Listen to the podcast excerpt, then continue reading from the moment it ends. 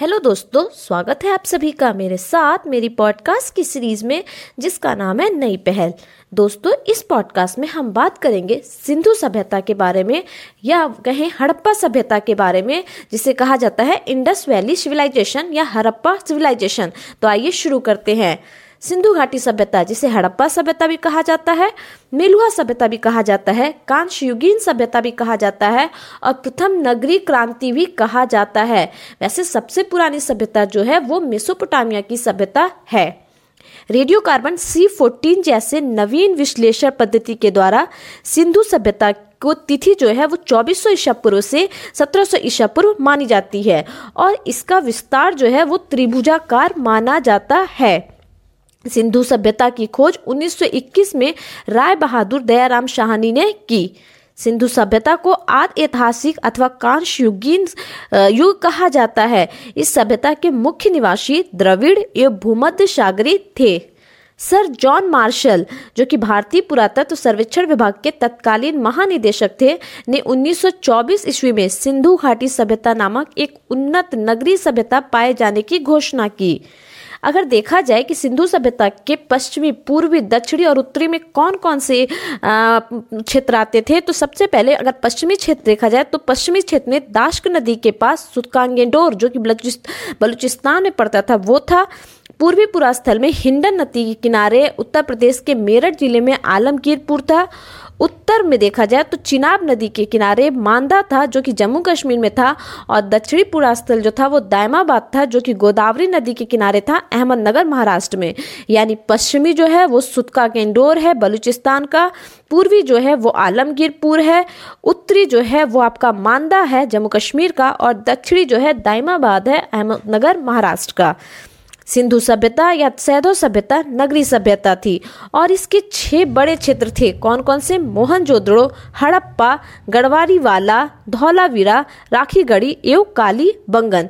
लेकिन स्वतंत्रता के बाद हड़प्पा सभ्यता, हड़प्पा संस्कृति के सबसे ज़्यादा स्थल जो है, वो गुजरात में खोजे गए हैं। वैसे देखा जाए तो हड़प्पा सभ्यता का सबसे बड़ा स्थल जो है मोहनजोदड़ो है। लेकिन भारत में राखीगढ़ी है, जो कि घग्गर नदी के किनारे है। राखीगढ़ी हरियाणा में पड़ता है और इसकी खोज जो की थी, वो उन्नीस में सूरज भान ने की थी। लोथल और सुतकोद्दा सिंधु सभ्यता का बंदरगाह था। अग्निकुंड, लोथल एवं कालीबंगन से मिले हैं। मोहनजोदड़ो से प्राप्त एक सील पर तीन मुख वाले देवता जो कि पशुपति नाथ हैं की मूर्ति मिली है। उनके चारों ओर हाथी, गेंडा, चीता और भैंसा विराजमान हैं। इसके अलावा मेसोपोटामिया के भी लेखों में वर्णित मेलुआ शब्द का भी प्राय होता है सिंधु सभ्यता। इसके अतिरिक्त पिंगट ने हड़प्पा और मोहनजोदड़ो को एक विस्तृत साम्राज्य की जुड़वा राजधानी कहा है। यानी जुड़वा राजधानी कौन कौन सी है? हड़प्पा और मोहनजोदड़ो और इसे कहा है पिंगट ने। सिंधु सभ्यता के लोग धरती को उर्वरता की देवी मानकर उसकी पूजा किया करते थे। वृक्ष पूजा वृक्ष पूजा और शिव पूजा के प्रचलन के साथ भी सिंधु सभ्यता से मिलते हैं। स्वास्थ्यिक चिन्ह संभवतः हड़प्पा सभ्यता की देन है और इस चिन्ह से सूर्योपासना का अनुमान लगाया जाता है। सिंधु घाटू के नगरों में किसी भी मंदिर के अवशेष नहीं मिले हैं। पशुओं में कुबड़ वाला सांड इस सभ्यता के लोगों के लिए विशेष पूजनी था। सिंधु सभ्यता में मात्र देवी की उपासना सर्वाधिक प्रचलित थी और स्त्रियों की बहुत ज़्यादा मूर्तियाँ मिलने से यह अनुमान लगाया जाता है कि यह समाज जो है वो मात्र सत्तात्मक था। सिंधु घाटी सभ्यता गैर आर्य थी क्योंकि वह नगरी सभ्यता थी। सिंधु घाटी सभ्यता की लिपि बोस्ट्रोफोडन यानी गो मूत्राधार थी, मूत्राहार थी। इनकी लिपि अभी तक पढ़ी नहीं जा सकी है। इसकी लिपि में चार अक्षर थे, जिसमें सर्वाधिक अक्षर जो थे वो यू आकार के थे। इनकी भाषा जो थी वो भाव चित्रात्मक थी, यानी पिक्टोग्राफी थी। सिंधुवासी दुर्ग या किलों का निर्माण करते थे। सिंधु घाटी सभ्यता के लोग पशुपति भगवान की पूजा करते थे। इस सभ्यता की सड़कें सीधी चौड़ी होती थी तथा एक दूसरे को संकोण समकोण पर काटती थी। यह सड़कें ग्रिड पद्धति, यानी जालनुमा संरचना पर आधारित थी। सिंधु घाटी सभ्यता के लोगों के पास विकसित शहरी जीवन की सुविधाएँ थी। सिंधु सभ्यता के लोग लोहे के प्रयोग से अपरिचित थे। पुरातात्विक खुदाई से इस सभ्यता को पाया गया है। हड़प्पा में आर थर्टी सेवन कब्रिस्तान एच कब्रिस्तान मिला है, जबकि मोहनजोदड़ो में कब्र नहीं, बल्कि एक के ऊपर एक मुर्दे मिले हैं। इसीलिए मोहनजोदड़ो को मृतकों का टीला कहा जाता है। मोहनजोदड़ो में कांस की नर्तकी की मूर्ति भी पाई गई है। सिंधु सभ्यता की मोहरे सेलखड़ी की बनी थी। मोहरे वर्गाकार, आयातकार की बनी थी। भारत में चांदी की उपलब्धता के प्राचीनतम साक्ष हड़प्पा संस्कृति से ही मिलते हैं। कुणाल से चांदी का मुकुट प्राप्त हुआ है। अफ़गानिस्तान से चांदी का निर्यात किया जाता था और इसके अलावा चांदी और टिन दोनों का निर्यात किया जाता था। हड़प्पा में मिट्टी के बर्तनों पर सामान्यतः लाल, काले रंग का प्रयोग किया जाता था। लाल रंग से बर्तन को रंगा जाता था, वहीं काले रंग से चित्रकारी की जाती थी। पशु, पक्षी, पेड़, पौधे, मानव का चित्र बर्तनों पर बनाया जाता था। हड़प्पा सभ्यता में सबसे प्रमुख पक्षी फाकता था और मोर था। प्रमुख पौधा जो था वो पीपल था। पशु यहाँ पे बैल, घोड़ा, हाथी, हिरन देखने को मिले हैं। हड़प्पा में स्वास्तिक सूर्य क्रॉस का चिन्ह मिलता है, जिससे मूर्ति पूजा के साथ मिलते हैं। और हमने है कि हड़प्पा संस्कृत, हड़प्पा संस्कृति में मातृ देवी की मूर्ति भी प्राप्त हुई है। लेकिन सिंधु घाटी सभ्यता में लौकिक सभ्यता थी, धार्मिक तत्व थे, परंतु शक्तिशाली नहीं थे।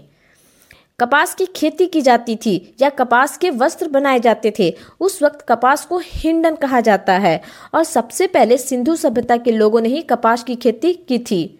नगरों में नालियों की सुदृढ़ व्यवस्था थी व्यापार वाणिज्य उन्नत दशा में थे, लोग लोहे से अपरिचित थे। सिंधु घाटी सभ्यता के लोगों को 11 फ़सलों का ज्ञान था, जैसे बाजरा, गेहूँ, कपास, चावल आदि। सिंधु घाटी सभ्यता के लोग यज्ञ प्रणाली में विश्वास रखते थे। लोथल कालीबंगन से अग्नि वेदिकाएँ मिली हैं। सिंधु घाटी सभ्यता के लोग कर्मकांड जादू टोना में भी विश्वास रखते थे। ताबीज पर नाक का चित्र बना हुआ मिला है। हड़प्पा का उत्खनन सबसे पहले एक कनिंघम ने किया था, परंतु उसमें साढ़ के कुबड़ ना मिल, साढ़ में कुबड़ ना मिलने के कारण वह इसका महत्व नहीं समझ सके।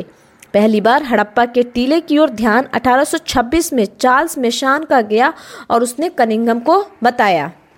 आइए अब देखते हैं कौन से जगह पे क्या क्या स्थान पाए गए हैं। जैसे राजस्थान में कालीबंगन मिला है, यूपी में हुलास मांडी, जो कि मुजफ्फरनगर में है, सुनौली, बागपत में है, आलमगीरपुर, मेरठ में है और बड़ा गाँव है। यानी यूपी में हुलास, मांडी, सुनौली, आलमगीरपुर और बड़ा गाँव जबकि हरियाणा में मिर्ची, मिश्री, बालू, बनावली कुड़ाल हिसार, राखीगढ़ी। राखीगढ़ी, जो कि सबसे बड़ा क्षेत्रफल में था सिंधु घाटी सभ्यता का। यानी हरियाणा से मिर्ची, मिश्री, बालू, बनावली कुड़ाल हिसाल और राखीगढ़ी। जबकि गुजरात से रंगपुर, कुंताशी, धौलावीरा, लोथल, भगवतराव, देशलपुर और देशलपुर से तांबे का बहुत बड़ा बाड्रांग मिला है। गुजरात के लोग हाथी पालते थे क्योंकि यहाँ से हाथी के कपालखंड मिले हैं। जम्मू कश्मीर में मांडा है। हरियाणा में राखी गढ़ी है। हरियाणा में क्या है? राखी गढ़ी है।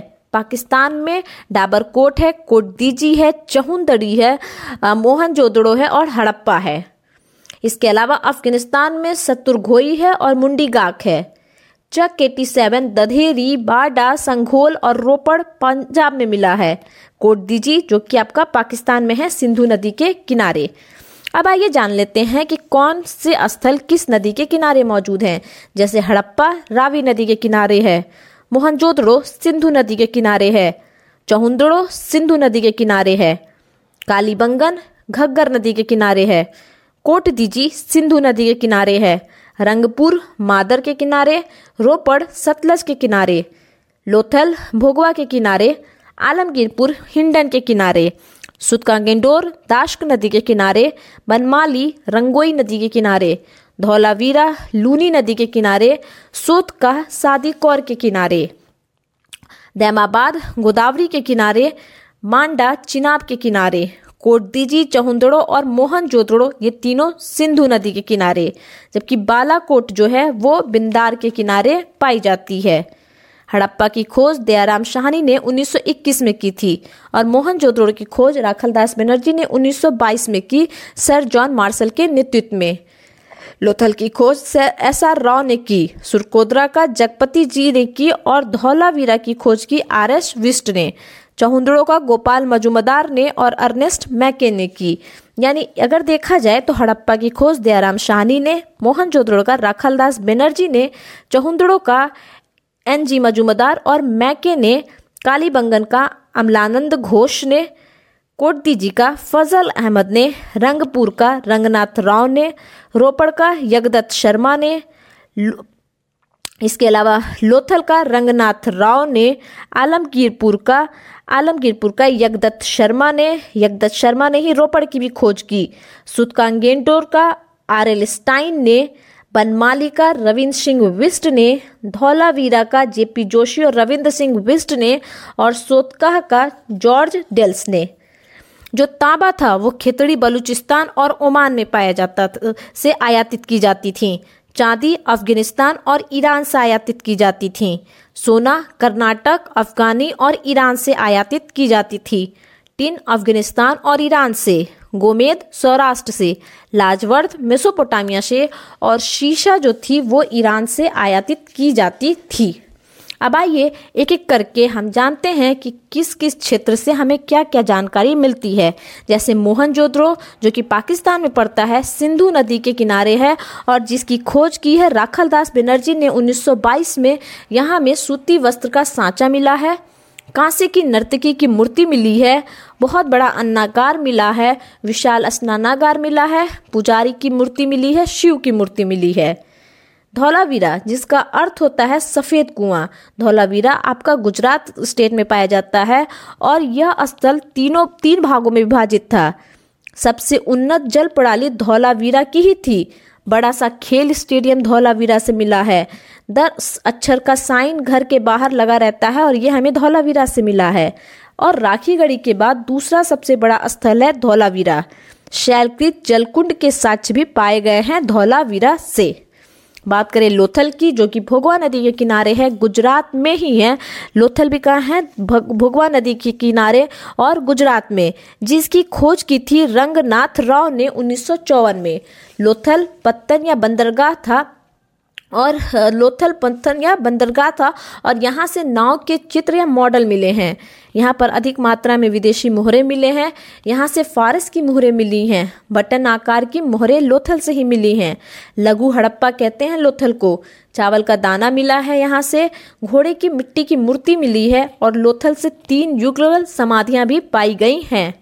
सुतकोटा से, जो कि गुजरात में स्थित है, घोड़े की अस्थियाँ मिली हैं और यहाँ से विशेष प्रकार की कब्रबा कब्रगाह भी पाई गई है।